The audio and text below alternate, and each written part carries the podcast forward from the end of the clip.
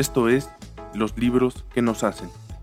En este podcast, Ángel y Alfonso conversamos sobre todos esos libros que nos hacen. Nos hacen pensar, reflexionar, aprender, cuestionarnos, reír o incluso llorar. Finalmente, son esas lecturas a lo largo de nuestra vida una parte fundamental de quiénes somos y cómo somos. Así que vamos a conversar sobre los libros que nos hacen.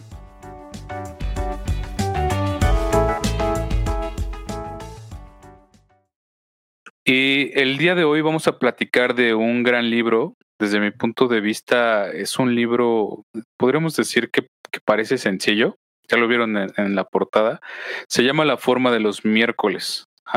O Cómo disfrutar lo que pasa inadvertido es el subtítulo. Pero el, eh, este, este texto de la forma de los miércoles es muy enriquecedor. Tiene, tiene demasiados textos porque más bien forma parte como de un compendio de ensayos. Entonces el autor Pablo Fernández Cristeliev, que es doctor en psicología social por parte de la UNAM, eh, hace una reflexión muy, muy, muy bella desde mi punto de vista, inteligente y, y perspicaz sobre distintos temas que enfrentamos en la cotidianidad. Entre ellos, pues, eh, el miércoles como tal. El, el, miércoles suele, suele entenderse como quizá un día, lo pone el autor o en palabras de Pablo Fernández, es la, la gente suele odiar los lunes, como estos días de trabajo, flojera y, y empezar un nuevo ciclo y suele anhelar en cambio los viernes, ¿no? como esta como esta cuestión de por fin nos estamos liberando del estrés laboral, eh, por fin nos estamos eh, sintiendo más relajados, por fin estamos desestresándonos en muchas empresas. Los viernes sé que terminan temprano, ¿no? Cualquier cosa que eso signifique. Pero entonces, ¿qué, qué se vuelve un miércoles? Eh, ¿Qué tanto pensamos los miércoles? ¿Qué, qué, qué podrías pensar al respecto, Ángel? ¿Qué, ¿Qué son los miércoles? ¿Qué te viene a la cabeza? Voy a, voy a decir un este una frase completamente del argot godín, ombliguito de semana, ¿no? Ombligo de semana. Ya, ya más cerca del fin de semana. Este sí, no sé, ¿qué me viene a la mente? Pues como como ya estar encaminado en un, en un bloque de trabajo fuerte, que ya estás como pero también no estás tan lejos de tus días de descanso, ¿no? Que se sienten que ya vienen prontos, que dices, ya nomás me falta jueves y viernes. Entonces, eh, en eso, en eso pienso, como que, sí, como que te parte como la mitad. No es, ya estás arrancado, ya estás fuerte, ya estás como con ritmo de trabajo, de cosas, pero tampoco estás tan lejos de los tan añorados días de fin de semana. Pues justo el, autor y lo, la reflexión que hace Pablo Fernández me parece me parece asertiva en el sentido de que de pronto los miércoles pasan como inadvertidos, ¿no? Esto que dices, el ombligo de semana, justo el medio, el, medio entre, híjole, ya pasamos parte de la semana, estoy más cerca de mi fin de semana de descanso, pero todavía faltan días. Eh, y, y, hace una reflexión muy, muy, muy, muy amplia, bella, eh, crucial, sobre cómo incluso los negocios hacen promociones los miércoles, porque parece ser que es el día más flojo ¿no? Que, puede representar las promociones en, creo que ya no es dos por uno en el cine, ¿no? Cuando, cuando íbamos al cine, ¿no? Cuando se podía ir al cine.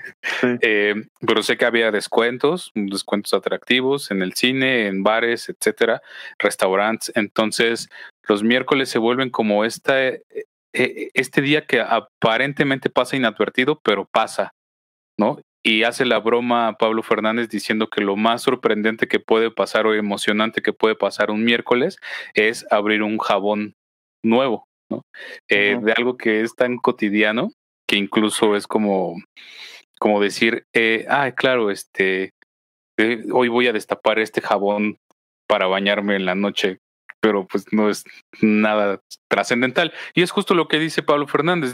dice, preferir un miércoles sobre un domingo o un viernes sería como preferir lo ordinario versus lo extraordinario. Como preferir eh, una botanita, ¿no? Y pone el ejemplo de los cazares con Miguelito, eh, a preferir unos canapés con anchoas, dice, ¿no? Y muchas otras cosas más.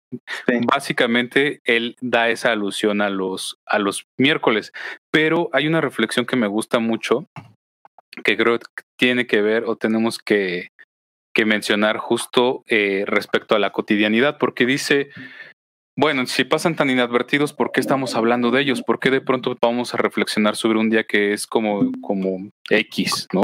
Eh, y dice algo muy, muy, muy, muy padre, ¿no? Y sí, en última instancia, los miércoles tienen forma de la vida, que ni se toma en cuenta ni se sabe cómo pasa, pero que cierto día uno advertirá que estaba ahí, lo que valía la pena. Pero ya para entonces será domingo, después de la comida. Entonces me parece que es como esta, esta noción de los días que pasan, el cómo vivimos la vida y eh, que no, no nos damos cuenta porque así es la vida, como un miércoles, hasta que llega el domingo y decimos, claro, ya pasó. ¿no? Sí, hasta que llega la, la, insoportable edad del domingo. La insoportable edad del domingo de la que estábamos hablando la semana pasada, ¿no? Sí. Eh, nos pone ahí Aline. Hola, hola Aline, ¿cómo estás? Eh, platícanos, Aline, para ti, ¿qué, ¿qué significan los miércoles? ¿Qué haces o qué sueles hacer los miércoles? Por allí llega un momento, digo, el, el libro, te digo, es un desglose de distintos ensayos sobre muchísimos temas, desde los balcones, las terrazas, el café, el fútbol, los lectores, el New Age, el capitalismo, el consumismo. Tienen muchísimos este, ensayos, aunque es un libro corto, es muy breve. Pero son ensayos muy, muy pequeños que prácticamente son los que solía escribir eh, Pablo Fernández en el financiero. Y, voy a retomar algunos temas. Entonces, parte de esos temas que quiero, eh, que quiero retomar Digo, son, son cuatro principales eh, que creo que los podemos asociar mucho con lo que estamos viviendo en la actualidad. Y el primero de ellos tiene que ver con los lectores. Hace una reflexión sobre, sobre pues, qué son los lectores. Uno podría decir, pues claro, estamos hablando de libros, nuestros queridos escuchas que nos comparten, nos comentan y muchas personas más, eh, pues son lectores. ¿no? Han leído algún, alguna vez. Eh, hola, Daneri, ¿cómo estás? Estamos hablando de la forma de los miércoles. Cuéntanos qué es para ti un miércoles. Y eh, entonces, hace, esto es maravilloso, ¿no? Dice, tal pareciera que en la época contemporánea los lectores se vuelven más bien lectores funcionales, ¿no?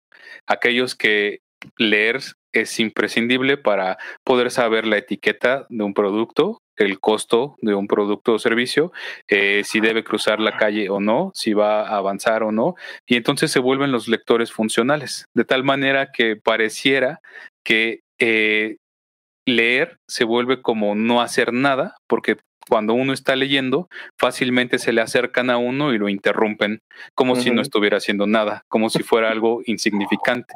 Y donde leer o el acto de la lectura se vuelve algo eh, que sí es importante, que sí es valioso, pero que lo dejamos al último porque no hay tiempo, porque tenemos que hacer muchas otras cosas que sí importan antes que leer tenemos que trabajar, mandar el reporte, hacer cotizaciones, hacerle presupuestos a nuestros clientes, superiores, jefes, etcétera, y al final, si llega a dar tiempo, pues entonces leemos. Y dice, ¿pero qué leemos? Leemos esos maravillosos libros donde se han visualizado y revelado las claves del éxito, ¿no? Entre, entre juntas, entre reuniones y libros que pueden ser devorados en ese, en ese tiempo. Y entonces, no solo eso, sino que tenemos que leer de tal manera que parezca que estamos leyendo algo difícil o interesante y que nos está llevando a la reflexión. Y, uno pensaría, dice Pablo Fernández, que al momento de estar leyendo esto, decir, ¿cómo me veré? ¿no? Parezco que estoy interesante, ¿no? Es, eso, eso, esa es su primera reflexión sobre los lectores. ¿Qué opinas al respecto, mi querido Ángel? Mira, me da, me da mucha gracia, me hace sentido porque, porque es cierto, pareciera que es así, ¿no? Digo, para empezar, creo que no sé si es, si es real o es pura percepción. Creo que el, el lector como el que, no sé de qué año sea ese texto específicamente de, los lectores, pero creo que el lector, como se veía antes, al menos como yo recuerdo que se veía hace unos tal vez 15 años, pues ya no se visualiza tanto. Ahorita, pues más bien la lectura es a través de el celular, ¿no? Si es que se está dando como lectura de algún tipo de documento, lo que fuera. Ahorita a mí me, yo si, si llego como a salir y veo a alguien eh, con un libro, sí me, me, me salto un poco porque ya me parece un poco extraño. ¿Por qué? Porque la mayoría, la gran masa de personas está con el celular, ¿no? Entonces una persona con un libro destaca mucho. Después, un niño con un libro destaca mucho más. Digo, y, y por eso, por eso pregunto, porque ¿de qué año será? Porque me parece que hasta en eso se ha transformado un poco esta parte del libro y creo que en esta reflexión final que haces de cómo me veré leyendo un libro se, se, se exponencia un poco esta sensación de, pues ahora menos gente lee libros, todavía me he de ver más espectacular. No sé, no sé, por ahí puede, ser que, que los que salgan con su libro en mano sepan que, que son todavía, eh, que están destacando por sobre el resto. Puede ser que lo hagan, pues seguramente lo hacen por el gusto de leer. Quien trae un libro no lo hace, o bueno, no sé, no lo hace por querer aparentar, yo creo. ¿Quién sabe? Preguntémosle a nuestros queridos escuchas, ¿no? ¿Qué, piensan al respecto? ¿Creen que las personas, eh, mejor dicho, que existen personas que leen solo por aparentar? Esa podría ser una pregunta válida. ¿Y qué opinan al respecto? Ustedes también eh, sé que son, son ávidos lectores y amantes de, la, de las letras. ¿Qué prefieren? ¿Prefieren la lectura tradicional en impresa, en papel, o la lectura electrónica, digital? Y mencionas un tema interesante, Ángel, que este, creo que bueno, ahí está el primer preámbulo, reflexionar sobre los tipos de lectura. Segundo, eh, me recuerda mucho esta asociación. Digo, Pablo Fernández escribe esto hace años, pero por ejemplo, su última edición del libro es del 2009 y eh, pues hace 11 años, ¿no? Aún así, ya había un auge en los modelos digitales, quizá no como ahora, eh, pero también se me ocurre hablar o, me pongo a reflexionar sobre esta, esta noción de, de los Instagramers, ¿no? donde tienes tu comida, tu desayuno, y es porque sé que el, el consumo de comida en Instagram es, es trendy, o sea, es tendencia y, tiene demanda, ¿no? Como lo es ahora, que en su momento lo fue la comida, sigue estando en, el, en los principales lugares, pero como lo es ahora el fitness o las rutinas caseras. Entonces, eh, sé que a veces, eh, esto lo decía también otro de, de, nuestros maestros, porque Pablo Fernández es como, como, el, como el rockstar, ¿no? Para muchos psicólogos sociales o psicólogos dentro del campo de la psicología social. Y, y había otro profesor que, que, que decía, el, el doctor Juan Soto Ramírez, pues entonces que ir a un congreso de psicología social y no tomarse la foto con Pablo Fernández Cristiliev es como no haber ido, es, es una pregunta interesante, ¿no? Es como, entonces, tomar, no tomarle la foto a tu desayuno perfecto de Instagram en un restaurante y subirla es como no haber visitado el restaurante, ¿no? Entonces, no tomarle la foto a tu libro y presumir que estás leyendo tal libro, ¿no? O enterar a la gente que estás leyendo tal libro es como no estar leyendo ese libro. Llevaría la reflexión por allí, ¿no? Eh, ya tenemos ahí, tenemos ahí unos comentarios. A ver qué nos pone Daneri. Daneri dice, para mí el miércoles es un día especial como los otros días de la semana. El hecho de que hago cosas muy diferentes a un día antes. Ejemplo, antes del COVID iba al cine, invitaba a un amigo o amiga. Cinépolis ahora ofrece el precio especial los días miércoles en películas 2D, 3D, Macro XC y IMAX. Mira, lo que estábamos diciendo de las ofertas de, cine los miércoles, ¿no? Una, ahí nada más un, una referencia. Si el miércoles es un día especial, como los otros días de la semana, entonces no todos se vuelven iguales. Es decir, ordinariamente especiales. Dejo mi pregunta sobre la mesa y a ver qué más nos dicen. Dice Diana, lectura tradicional siempre. Anabel, Lectura tradicional. Alejandra David, ambas, tradicional y Kindle. Perlita, la lectura tradicional. Y Daineri, yo adoro leer libros, me ayuda con la ortografía o aprendo una nueva palabra. No me gusta leer en no me gusta en PDF. Leer en un móvil lastima mis ojos, tampoco en audio, pierdo muy, muy rápido el interés. Sí, creo que allí yo yo comparto la idea de que sea tradicional. Digo, sé que hay como ventajas con el tema de la luz azul y, desventajas eh, como que puede afectar tanto en la piel o en la vista, etcétera. Pero más allá de eso, creo que sí hay cierta familiaridad, ¿no? No sé si sea romántico decirlo así, pero hay cierta cercanía con la obra y el autor y eh, por lo tanto el conocimiento y tu experiencia. Creo que eso es lo maravilloso. Eh, he leído también en digital, como todo supongo, pero quizá más por necesidad porque no tengo para comprarme el libro o no está disponible o es como no es no suele ser mi primera opción. Eh, pero bueno esto con el tema de los lectores creo que es una referencia interesante eh, que menciona el autor. Eh, punto número dos el consumismo. Y del consumismo nos dice algo algo ¿Cuál? algo súper algo súper chido eh topa topa topen queridos escuchas ¿Qué es el consumismo, Ángel? Te agarré dándole el trago. ¿Qué es el consumismo?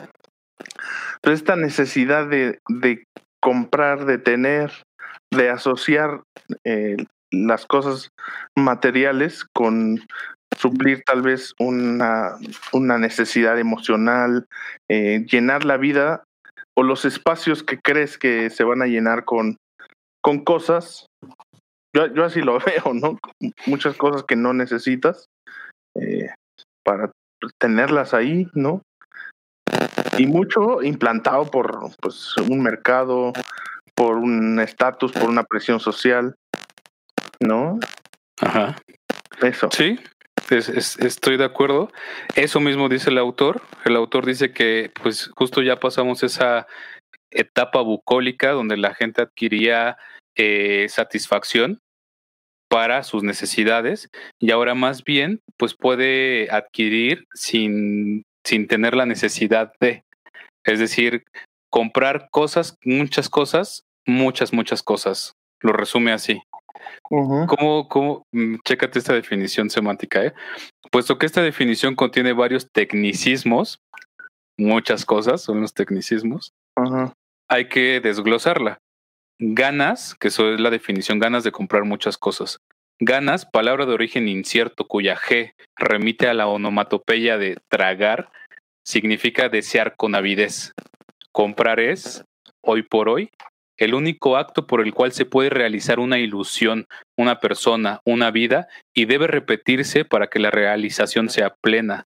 Cosas, término que proviene de causas, es decir, se refiere a lo más original y básico del mundo, y su doble repetición, o sea, comprar muchas cosas, cosas, y su doble repetición obedece a que son tantas, tantas, tantas, que una sola vez no los abarca.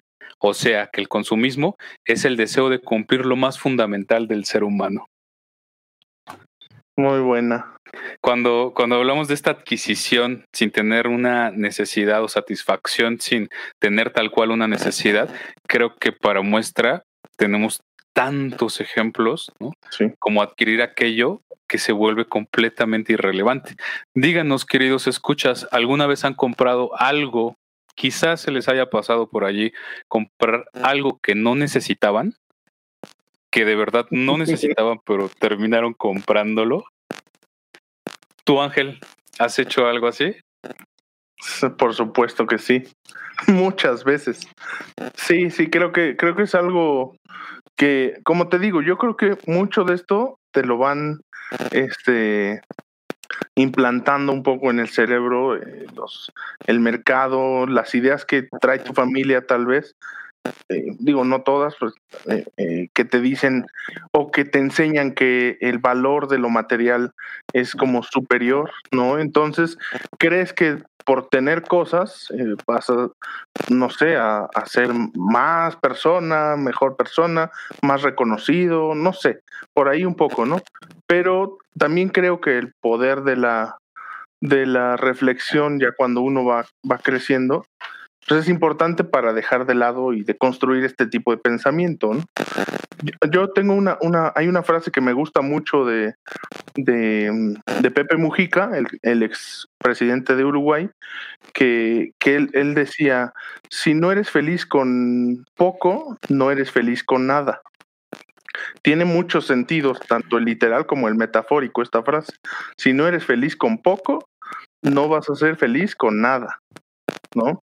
Entonces, para mí me hace mucho sentido este porque yo sí creo que eh, pues el bienestar radica en muchas otras cosas antes que en el materialismo, en las cosas eh, de comprar y comprar. No, no digo que esté mal comprar, hay muchas cosas que se necesitan y que tal vez te, te facilitan la vida o que simplemente las quieres tener porque te gustan, pero eh, darle como una notación de necesidad o felicidad a cosas que realmente no, pues creo que ahí es donde está como el gran problema, ¿no? Y también creo que es un problema de la sociedad, o sea, creo que le hace mucho daño a, la convivencia social, ¿no? Este, este tipo de, pensamiento y de, y de forma de, de actuar de, de las personas, en muchos sentidos, ¿no?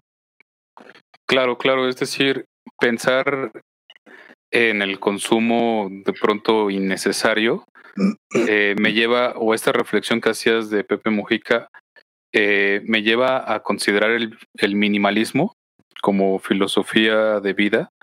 No estoy tan, tan familiarizado o, o empapado de ese conocimiento, pero sé que tiene una pretensión donde, donde aquello, vivir con, con aquello que te hace feliz realmente, o aquello que se vuelve indispensable, o, esta referencia de ser feliz con poco. No estoy en contra, no estoy en contra de, de, del consumo, evidentemente, creo que es algo que, que abrazamos intrínsecamente a, a pesar de que haya quienes lo reprochen o estén peleados, ¿no? Sistémicamente hablando. Eh, pero sí creo que en efecto hay cierta, cierta manipulación de pronto o, eh, llamémosle así, creer que es necesario. Lo sabemos en el, en el tema de, de marketing digital, ¿no? La construcción, bueno, en el marketing tradicional se habla de construcción de necesidades, hacer creer que algo es necesario, pero ya el mismo sociólogo francés Gilles Lipovetsky en su obra La felicidad paradójica nos hablaba de un capitalismo no solo, ya lo he mencionado, no solo de producción ni, ni de lujo, que siguen existiendo evidentemente, eh, sino que también nos hablaba de un capitalismo emocional, aquello que tal vez no es indispensable, pero nos genera cierto acto afectivo, como para decir, ay, no, lo necesito, aunque en realidad pues no, no sea algo que necesite. Eh, pero bueno, cuéntenos, queridos escuchas, si han comprado algo que no sea necesario. Creo que a todos nos ha pasado. Y quizá una pregunta más interesante. Algo que sea así completamente extraño que compraron, que no era absolutamente necesario, pero compraron. No se valen regalos, no se vale que me lo encontré, nada. O sea, algo así que de plano dijeron, ¿por qué compré esto?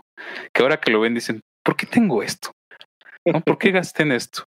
Ahí te va mi, mi, voy a compartir, ¿no? Abriéndome con mis queridos escuchas. Algo de lo que mm, sí me cuestioné, que compré, creí que era necesario, pero después dije, no, fue una pérdida. Eh, vi por, por Amazon una máscara como pues sí, una mascarilla como de las que están usando ahorita, pero estaba diseñada específicamente para correr y supuestamente uh -huh. simulaba eh, como la baja presión atmosférica, perdón, la alta presión atmosférica que tienes cuando subes la montaña. Entonces era como para que te entrenaras mientras corrías aquí, entre comillas, un eh, poquito más, más abajo, cuatro uh -huh. mil metros eh, más abajo. Eh, pero es horrible, horrible. O sea, yo me la ponía y no podía respirar. O sea, corría una vuelta y ya me estaba así ahogando y dije, no, esto está mal, ¿no? Y, su, o sea, la usé dos veces, tres, exagerando, y la mascarita esta, pues no fue barata. Y entonces dije, puf, ¿por qué? ¿Por qué? ¿Qué, qué, qué me orilló a ¿Qué te comprarlo, hizo? no? ¿Qué me hizo comprarlo? Ahí está mi confesión, ¿no? Pero bueno, si quieres compartirnos la tuya, Ángel, adelante, y si no, pues la de nuestros queridos Pues escuchas. estoy tratando de, de pensar o, o viendo a ver qué tengo por aquí cerca. Puras cosas útiles, indispensables y Pues necesarias no, para la vida. fíjate, que- fíjate que me ha dado últimamente por comprar cosas que me hacen sentir como, como cómodo en mi espacio, como plantas, libros, este, esta cosa de la cafetera, cosas de ese tipo que sí uso. Eh, no, no recuerdo este, ahorita como eh, que he comprado, que lo he hecho, este, así súper sin, sin necesidad. Por ahí voy a revisar mi lista de, de compras de Amazon creo que creo que esa madre eh, tiene truco para hacerte ver cosas que realmente no necesitas y las compras, ¿no? Te, te hacen, te crean esa necesidad. Y Se llama la inteligencia cosa- claro, artificial. eso, eso es a lo que iba, ¿no?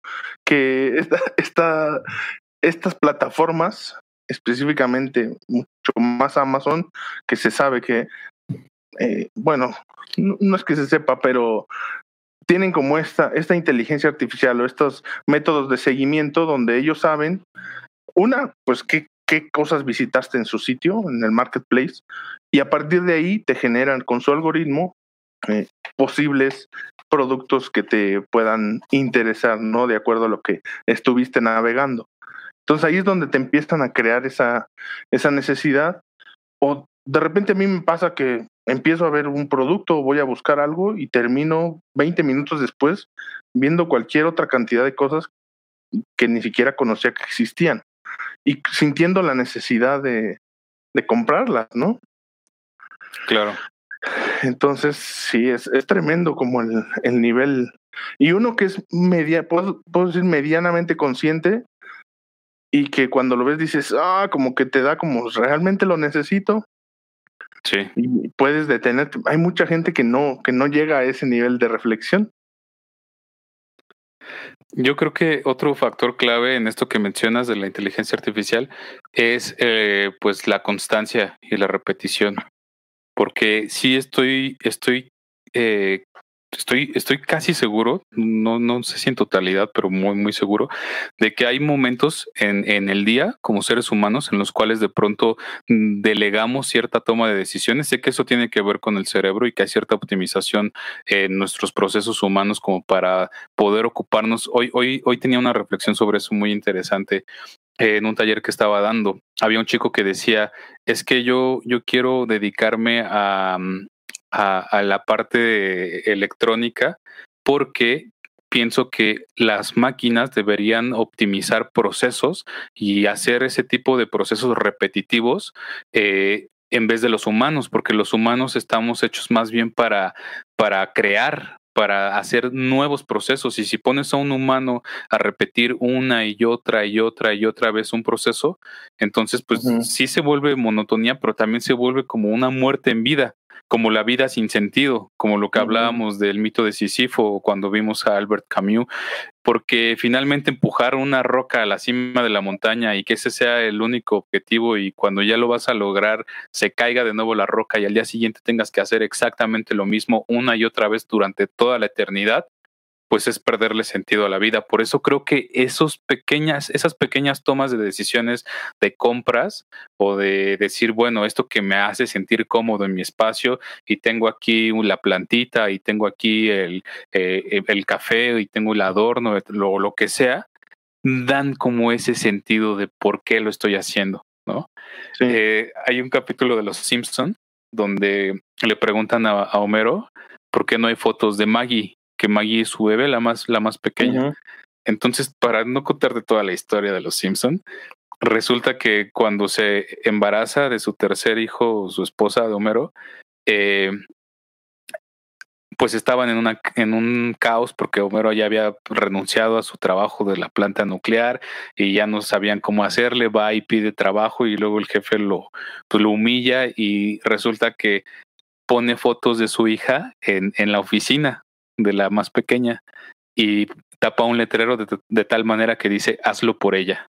Entonces es el sentido que le da su acción monótona, cuadrada, aburrida, tediosa, pero tiene una intención detrás. Lo mismo creo que pasa en, la, en las compras y creo que eso es, eso puede tener cierta profundidad y se asocia con un segundo concepto que iba a mencionar del autor, que es el saber y el sabor. Dice de pronto, en el, entre la compra de cosas y artículos que pueden tener sabor como un té o un café o una cerveza o, o un refresco, ajá, cosas como unos tenis nuevos me saben, ¿no? Tanto me saben que digo, ah, tienen esa cualidad de saber y gustar, porque me gustan esos tenis, me gustan cómo se me ven, me gusta porque, porque siento que van conmigo, me gusta este juego o me gusta este, este libro también, ¿no? Creo que allí hay cosas interesantes que reflexionar. Pero bueno, creo que tenemos ahí ya comentarios acumulados. Sí, tenemos algunos comentarios. Vamos a leer Daineri desde antes, ¿no? De cuando estamos hablando de, de los lectores. Yo tuve la suerte de entrar en las bibliotecas cuando mis padres no me compraban un libro. En ese tiempo iba a la escuela y bueno, era menor de edad. Cuando empecé a trabajar me gusta ahorrar y darme lujos. Por ejemplo, uno de ellos es gastar mi dinero en un libro. Ahora es muy difícil encontrar una biblioteca cerca. Es real. Eh, Esmeralda, la lectura tradicional sin duda. De acuerdo, Esmeralda. Eh, tu yo del futuro, tu abuelita te manda saludos. Saludos, abuelita, que te mejores. Ánimo. Daineri del Ángel. Sí, siempre que voy a un lugar compro algo innecesario. Por ejemplo, hace unos tres meses compré una cuerda para saltar, es color verde fosforescente. Fue en una promoción, me enamoré de esa cuerda y hoy es que no la he usado. Eso es real, gracias por compartirnos, este, Deneri, porque a mí me ha pasado no solo esa vez con la mascarita, pero creo que a millones de personas nos pasa. Y iba a mencionar esta tienda que se me había olvidado, Miniso se llama, ¿la Ah, sí, sí, sí, sí. Que, que o sea, recuerdo que es como parte de su moto, es, es ese es el concepto, ¿no? Como entrar por cosas que no esperabas comprar y terminas comprando, que no necesitas. Porque ahí yo pienso que allí encontraron esa, esa área de oportunidad, vamos a llamarle así, comercial, pero pues es a partir de un acontecimiento real, como esta necesidad construida, me atrevería a decir, en los, en los seres humanos, no, no necesidad intrínseca. Sí, sí, sí. Esmeralda, sí, en algún momento caí en el consumismo, me volví fan de los suéteres, chamarras y chalecos. Tengo de todos los colores y largos. Oye, sé que también hay una tendencia. Bueno, compraba, eh, compraba tarjetas de Play y comprar cosméticos en un juego en el cual eh, pues no ayudaban a mejorar nada, solo era estético y gasté mucho. Ay, sí, o sea, es cierto, esto de los juegos que ahora juegan los los chavos en Roblox, creo, este, no sé, no ni, ni, ni sé bien cuáles son, pero escucho a mi novia ah, que compra cosas, este, o te piden comprar cosas, ¿no? Eh, como elementos del, del juego. Ahora sí estoy viendo súper ruco, ¿eh? Con esto que estoy diciendo. Y yo la otra vez le pregunté, oye, ¿ya no juegan Street Fighter? Y, se me quedó viendo sí, así. Sí, salió para, para Play 4, creo, ah, una versión. Pero pues nostalgia, ¿no? Sí, sí. Ana dice, yo creo que las compras tienen sentido justo cuando las cosas van contigo y no por demostrarle poder monetario hacia alguien más. Ok.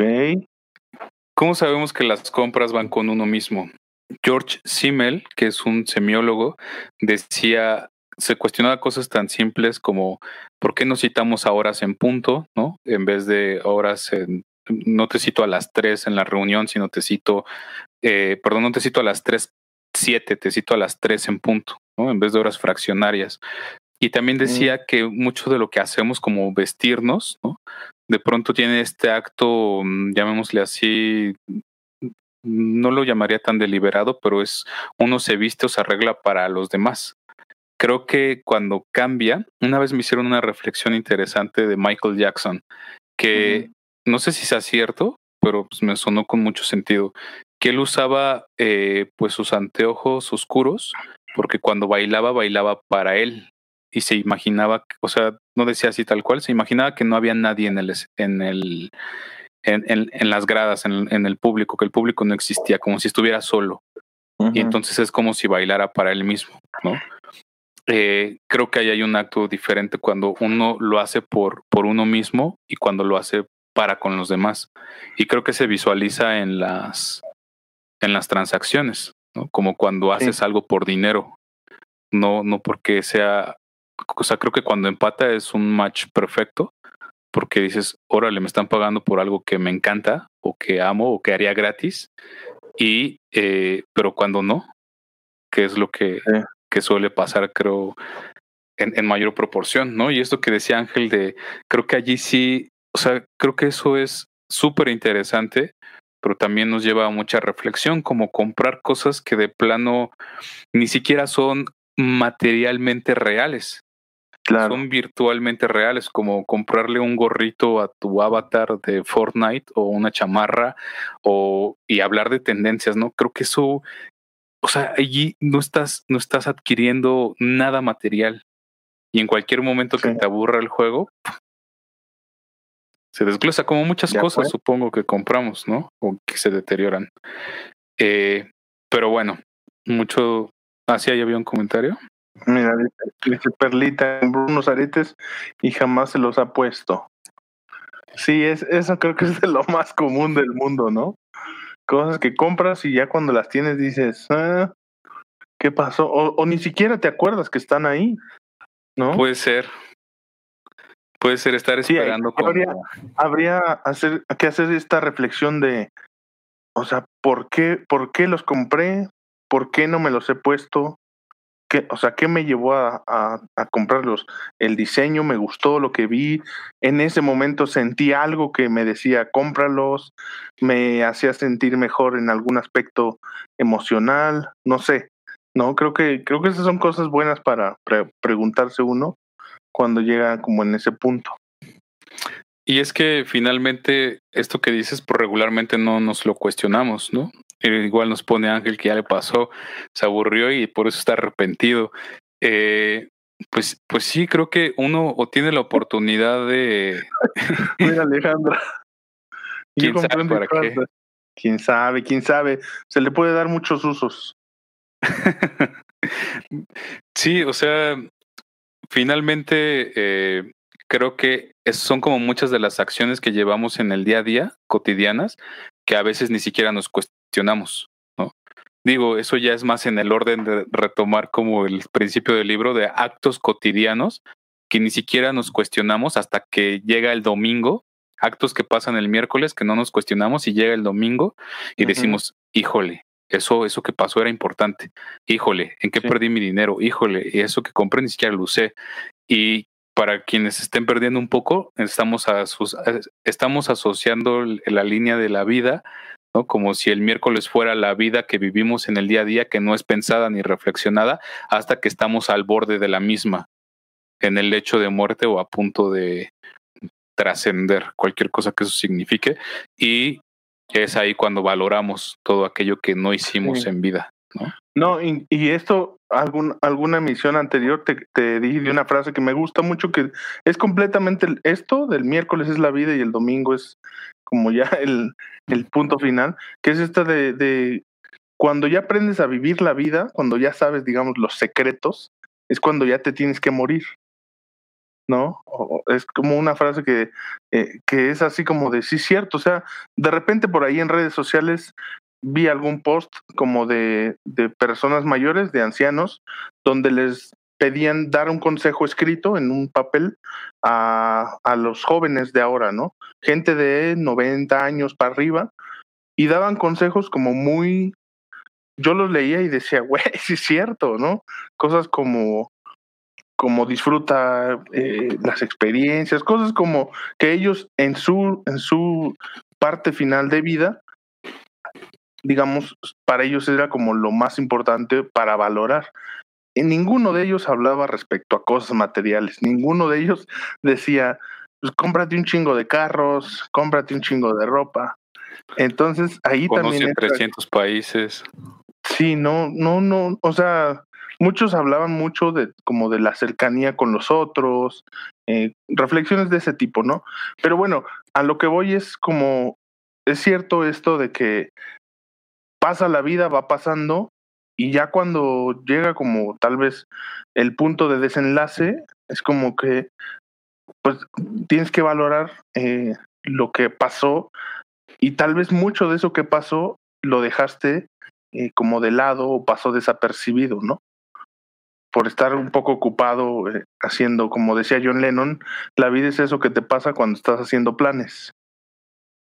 Sí, completamente lo que decíamos, como, como el leer, ¿no? El acto de la lectura que se vuelve como, sí, importante, sí valorado, pero pareciera que es, un, es una acción que no es tan importante como todas las acciones que parece que son importantes, que nos dejan eh, eh, un recurso, dinero, como trabajar, responder, hacer reportes, eh, ir a la escuela, cumplir horarios, etcétera, etcétera, etcétera. Sí creo que se están acumulando algunos comentarios. y por ahí veo unos muy buenos. Vamos a ver. Katie. Uno debería tener control en sus finanzas y evitar gastos hormiga. Comprar si es necesario y no está mal de vez en cuando un gustito. La primera vez que escuché eso de gastos hormiga, yo reflexionaba, no recuerdo si fue en una clase de marketing en la universidad, y yo decía, pero pues cómo las personas pueden no darse cuenta en qué gastan dinero, ¿no? Porque pues, es este, este, tipo de gastitos donde digo, ah, me compro tal cosa y hago esto y hago aquello. Y al final del mes te repercute en un buen porcentaje de tus finanzas personales. Eh, pues creo que para algunos es muy sencillo, pero para otros de pronto esos actos deliberados no son conscientes. Me imagino más cuando tienes este, familia, ¿no? Digo, yo no tengo hijos, eh, pero no sé tú cómo lo vivas, Ángel, ¿no? Con, tu hija, eh, como este tipo de gastitos o te llevan a tener mayor control o de pronto hay actos deliberados. No lo sé. Sí, en mi caso sí hay mucho acto deliberado. Sí, siento que, que se, pierde mucho control, ¿no? Que si, si eres de personas que hacen su planeación y cosas así, presupuesto, sí se te puede ir como, como de lado, ¿no? Entonces, sí es, ahí es como educación financiera, creo, ¿no? Ser, ser un poco, tener como control en ese sentido. Mira, Alejandra, pues pareciera que el miércoles es un día X, pero realmente la base de nuestra construcción está hecha por lo obvio, de lo que se da por hecho, de lo ordinario. Justo, justo es lo que dice Pablo Fernández en este libro, que tal pareciera que el miércoles es entonces como la vida misma, aquello que pasa tan simple, tan cotidiano, tan ordinario, que uno no se da cuenta que pasó hasta que es domingo por la tarde. Sí, sí, sí. Dice Ana, a veces las compras compulsivas vienen de algo que quiere alguien más o que solo lo mencionó. Y justo pasa lo que mencionan la mayoría.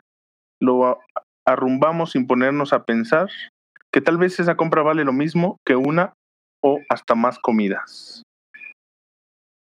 Puede ser, ¿eh? Ese acto como de estatus, de lo tengo porque tú no lo puedes tener o porque mencionaste que era importante para ti y quiero destacar, también se vuelve como, como muy común, ¿no? Creo que sí está muy presente. Dice Alejandra, nuestra vida está hecha de cosas simples. Completamente. Allí radica la complejidad de la vida misma. Sí, sí, justo. Y, y yo creo que también estás justo, no sé si toda la vida esté hecha de cosas simples, yo creo que es la mezcla, ¿no? Entre muchas cosas complejas y cosas que te pasan, pero sí creo que muchos pequeños detalles pasan completamente desapercibidos y detalles que cuando reflexionas en ellos son realmente valiosos, ¿no? En muchos sentidos, en, relaciones interpersonales, en el trabajo, en, la relación con uno mismo, ¿no? Siento que sí, por ser eh, sencillas, por llamarle de alguna forma, pues se dejan de lado, ¿no? Y cuando va pasando el tiempo te das cuenta que eran realmente, pues, o momentos valiosos, o experiencias valiosas, o simplemente eh, fragmentos de tiempo que con el tiempo valoras mucho con el pasar de los días, ¿no? Ahorita, ahorita que mencionaste esto, sobre si hay como esa mezcla entre la simpleza, la complejidad, me, me hizo pensar un poco en los estudios que hace Elizabeth Kubler-Ross, que es como una especialista muy famosa en tanatología o que ha estudiado los casos de muerte. Y entre muchas de esas experiencias, digo, hay muchas reflexiones al respecto, pero voy a tratar como de retomar una idea central, que es eh, que al final las personas, ¿con qué se van? con lo único con lo que se van las personas son con las experiencias. Y la forma de su muerte es más bien un reflejo de la forma de su vida, de cómo vivieron. Y es así como, como se vive la muerte, ¿no? Desde los estudios que hace esta, esta psiquiatra. Eh, Completamente. Pero bueno, aquí tenemos otro comentario. Dice, la forma de los miércoles es el título que se le pone a lo que podría llamarse mentalidad de diario y de siempre, porque diario siempre cae en miércoles. Sí, lo que dice Pablo es una cita del libro muy interesante. Y digo, el libro, eh, les decía, habla de, muchos temas. Ah, les quería hacer una propuesta eh, de pregunta, queridos escuchas, y, con su ávida participación, me nació que, que hagan este ejercicio. Imagínense ustedes, digo, sé que nos escuchan de distintas edades, pero imagínense 10 años menos, ¿no? Por ejemplo, yo tengo 29 y me imagino a mi yo de 19. Si, si, si ustedes, su yo actual del presente, se topara con ese yo de hace 10 años, ¿qué le dirían? Se lo topan y lo ven y yo me encuentro a un Alfonso Alan de 19, eh, tal vez me gustaría compartirle algo. Piensen eso, ¿qué, qué, les, qué, le, qué le compartirían a ese yo 10 años menor? Ángel, ¿Qué le compartirías a tu yo 10 años más joven? Yo 10 años, hijo, bastantes cosas, ¿eh? Sí, sí creo que, que haría un, un ajuste de, de cosas con mi, con mis 10 años menor. A ver, un, una que le, que le compartiría sería, empieza a entrenar lo que te gusta hacer, ya, o sea, no esperes a, a lo que sea que estabas esperando para hacerlo. Porque Digo, aquí ya es un tema completamente, completamente mío, ¿no? En el que yo siempre estaba esperando llegar a un punto de, de, digamos, un punto físico específico para poder empezar a hacer un deporte que me gusta, que es el que practico actualmente. Como que decía, pues voy a esperarme a cuando esté así para empezar, cosa que nunca sucedía, ¿no? O sea, tuve que llegar a decir, pues, no, no tengo que esperarme, tengo que hacerlo ya. O sea, un Entonces, punto que dice aquí, este Ángel. O sea, es como el, el, ejemplo de me voy a meter al gimnasio, pero antes de entrar al gimnasio, déjame pongo un poco en forma para que no me, no me vean como que no la armo. Ok. Sí. O sea, sí, es muy real, ¿eh? Sí, eso, y, que tiene que ver con muchas cosas, eh, no solo en, en mi persona, sino como con este juicio social, cosas de este tipo, ¿no? Que ya es como otra discusión, pero eso diría, o sea, no esperes, me diría eso, no esperes a, hacer las cosas que quieres cuando, cuando crees que vas a, a, estar en el momento ideal. Y en todo sentido, ¿eh? eh en el sentido tal vez de pensamiento, en el sentido físico, en el sentido de, de, querer hacer algo. No necesariamente tienes que esperar a, que esté como una situación ideal para poder hacerlo, ¿no? Como es esta cosa que también muchas muchas personas eh, dicen cuando quieren tener hijos o están como en esta discusión. No, pues voy, estoy esperando a que todo se acomode bien para tener hijos y, pasan 10 años y tal vez no, pero digo, no es que está bien querer aspirar a eso, pero muchas veces en ese transcurso se deja como pasar el tiempo al estar concentrado en muchas otras cosas y tal vez no, no se hace, ¿no?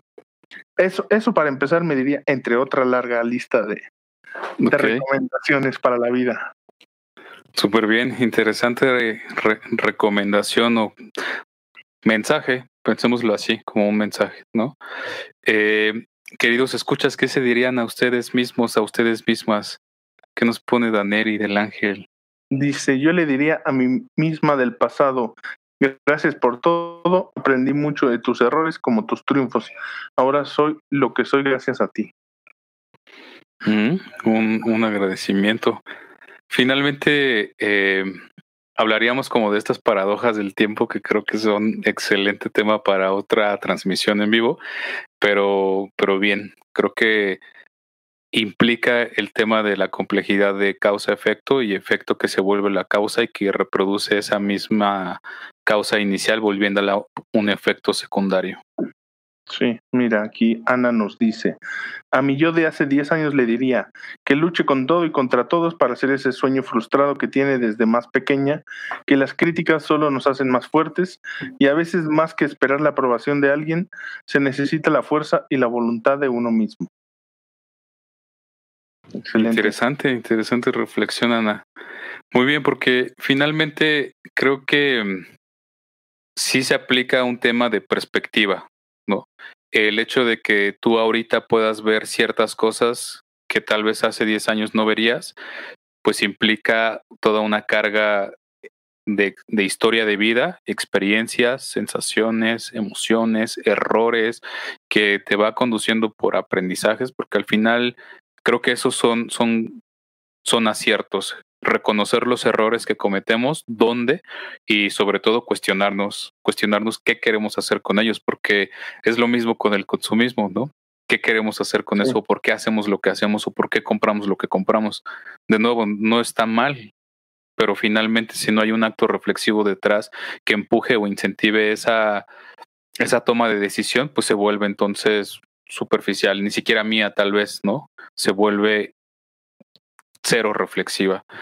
Eh, y al respecto, digo, eh, traía otro, otro temita allí que le llama Pablo Fernández la famitis, eh, que es como esta, esta intención de volverse famoso, pero es, es el triunfo del siglo XX, es el triunfo de la modernidad, es el triunfo del individualismo. Ajá, es el triunfo de pisotear a los demás sin importar qué, para yo sobresalir, para yo destacar, para yo volverme eh, el mejor, ¿no? O, o, el gran reconocido. Y, entonces nos decía que la fama era algo de los solitarios, o era más bien que los solitarios se volvían famosos. Y pone un ejemplo del siglo XIX de Niccolò Paganini, que decía, probablemente este fuera uno de los primeros solitarios famosos que tocaba en, la, en las calles y mucha gente que no lo conocía se le acercaba. Y eso es la definición que da Pablo Fernández de fama, que alguien que no te conoce o que tú, perdón, mm. que tú no conoces, sepa de ti. A eso se refiere con fama. Y, y finalmente, eh, a un saludo, Omar. ¿Cómo estás? Salud.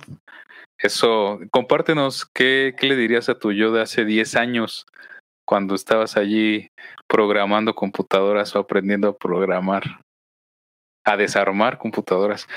Este, entonces la Famiti se vuelve como, pues, sí lo ve como, como una intención, parece patológica, pero es este reflejo que venía de la Edad Media, que, que en la Edad Media se entendía como el chisme, como hablar mal de alguien, como ridiculizar, que era eso que esa fama que duraba, que era episódica y era efímera, porque decía la, la, la famitis era aquello que duraba, hablaba mal de ti, era el chisme y duraba 15 minutos. Y si esa duración rebasaba esos 15 minutos, y porque ya después de 15 minutos la gente se olvidaba de ti y pasabas al anonimato, cosa que sucede en la actualidad, basta ver las tendencias y ver Lady Wu cómo sube y luego cómo baja, y ver mis, eh, mis 15, ¿cómo se llamaba esta niña que, quería hacer sus 15 años? ¿no? Ah, los 15 de Rubí, ¿no? Y toda esta este montón de tendencias que existen en nuestro mundo contemporáneo que son efímeros, que tienen un pico y millones de búsquedas y visualizaciones y que después caen, ¿no? O ver simplemente las canciones más famosas que de pronto se vuelven, se vuelven banales como el Gangnam Style, no sé si lo dije bien, pero no me importa. Eh, y finalmente dice, si dura más de esos 15 minutos, entonces se vuelven leyendas. Y ahí está el caso, en la Edad Media, estamos en la Edad Media, y ahí está el caso de Romeo y Julieta, que eh, compró bitcoins. hay, hay todo un tema de los bitcoins, ¿no? Ya hablaremos de ello. Sería un buen tema para los miércoles, que por cierto son nuestras transmisiones los miércoles, cuando pasa eso que llamamos vida, no se las pierdan. Y eh, pasan a ser leyendas, como el, caso de Romeo y Julieta, pero son leyendas que desde la, o sea, desde esta perspectiva, dice Pablo Fernández, ridiculizaron a dos familias de alto prestigio y por eso se volvieron leyendas. En cambio, ahora es al revés. En el siglo XX eh, ya no se ve como el tema, el tema de la leyenda, sino que en vez de, de que la comunidad sea el centro del universo, es más bien el individuo quien pasa a ser el centro del universo y entonces tenemos allí a personas cuyo centro del universo es saber pues cuáles son eh, los cambios más recientes en, en, la vida de Cristiano Ronaldo, en la vida de los famosos, eh, qué está pasando con las Kardashian o qué sé yo, ¿no? No tengo ni idea tal cual como cuáles sean esas tendencias, eh, pero sé que hay muchas, ¿no? Y eh, dice, y de tal, de tal manera que entonces la fama consiste en que uno sea más bien el centro de su propia sociedad o de sus allegados eh, y cuyos allegados traten más bien de vivir al pendiente de, ese uno, de ese uno mismo, eh, para que en cualquier mínimo acontecer, entonces se vuelva un acto interesante, ¿no? Eh, ¿Y qué es lo que dice? Dice algo tan interesante que dice, ahora ya son demasiados los famosos y, los, los, ordinarios se volvieron, se volvieron en número menores que el, número de famosos que ahora existen, que entonces la ecuación se invierte, ¿no?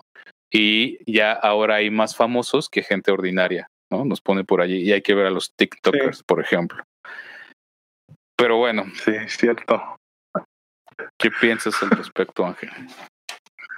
Sí, sí, creo que, que en esta, y también tiene un poco que ver con lo que hablábamos la semana pasada, ¿no? De, de cómo esta, esta individualidad eh, o esta creación de la individualidad como el centro de, de las cosas, también pasa por un punto como, como creado, ¿no? Por el mismo mercado, que te hacen, te hacen creer que eres realmente único y diferente y que lo que han creado en el mercado es exclusivamente para ti, cuando en realidad no es. Simplemente te hacen pensar que es así, ¿no? Y respecto a, pues, como esta, esta forma en la que nos comunicamos actualmente, en la que todos tenemos como la posibilidad de tener una ventana y hablar y de repente utilizar como estrategias sencillas como el humor o cosas que tienen mucha, mucha más viralidad que hablar de otro tipo de cosas y fácilmente puedes llegar a tener eh, una exposición muy amplia y que, y que te haga creer que eres como famoso, ¿no? O, o, que tienes esta, esta famitis, que por supuesto que al no ser nada relevante hacia la sociedad, pues va a pasar tarde o temprano va a quedar fuera del, del espejo, ¿no? Entonces, eh, pues muy, muy interesante la reflexión y sí creo que, que es cierto que de repente pareciera que hay más eh, famosos que gente ordinaria, ¿no? O gente, mucha más gente aspirando a ello también, que a simplemente, pues, caminar por su vida, este, construyendo lo que, lo que deseen de sí mismos, ¿no? Entonces, súper interesante lo, lo, que comenta. Sí, completamente. Eh, digo, hay, hay muchos más temas. Eh, puse ahí como otros que, que, llaman mi atención, que es cuando habla del New Age, ¿no? Como de esta, de, esta oleada, ¿no? De, de, de pensadores, ¿no? Con como esta mezcla entre hippie, dice, hippie y de Armani, y que se vuelve una especie de gap. Eh, habla sobre el título de los libros y eso me parece maravilloso porque dice, a veces uno, uno parece que se la pasa pensando más en qué título debe llevar el libro que el contenido del libro, porque si el libro no tiene un buen título, entonces no se vende y si no se vende, eh, pues entonces no hay, no hay mantenimiento del pensamiento y de la reflexión y también dice hay un efecto psicológico en la persona que lo compra esperando leerlo, pero que solo lo compra por el título y no termina de leerlo o ni siquiera empieza a leerlo. Eh, habla sobre la utilidad de los balcones como un punto para, para pensar y repensar, como, eso, como esos balcones que, que más bien carecen en muchos sectores de nuestro contemporáneo México. Eh, yo no tengo balcón, por ejemplo, eh, pero sería lo más similar acercarse a la ventana y, y, solo observar, solo mirar la vida que pasa y eso también es la vida. Y, y, en fin, muchísimas cosas. Habla de la amargura, del café, eh, de la abstractez, del caprichismo, de los Volkswagen, de las sillas, muchas cosas cotidianas que te puedas imaginar. Tiene uno que se llama Envase de Mujer. Eh, pero bueno, Allí está mi recomendación de esta semana, Ángel. Allí está mi recomendación, queridos escuchas. Eh, y pues nada, muchas gracias, Ángel. ¿Algo más? Nada, muchas gracias y nos estamos viendo por acá.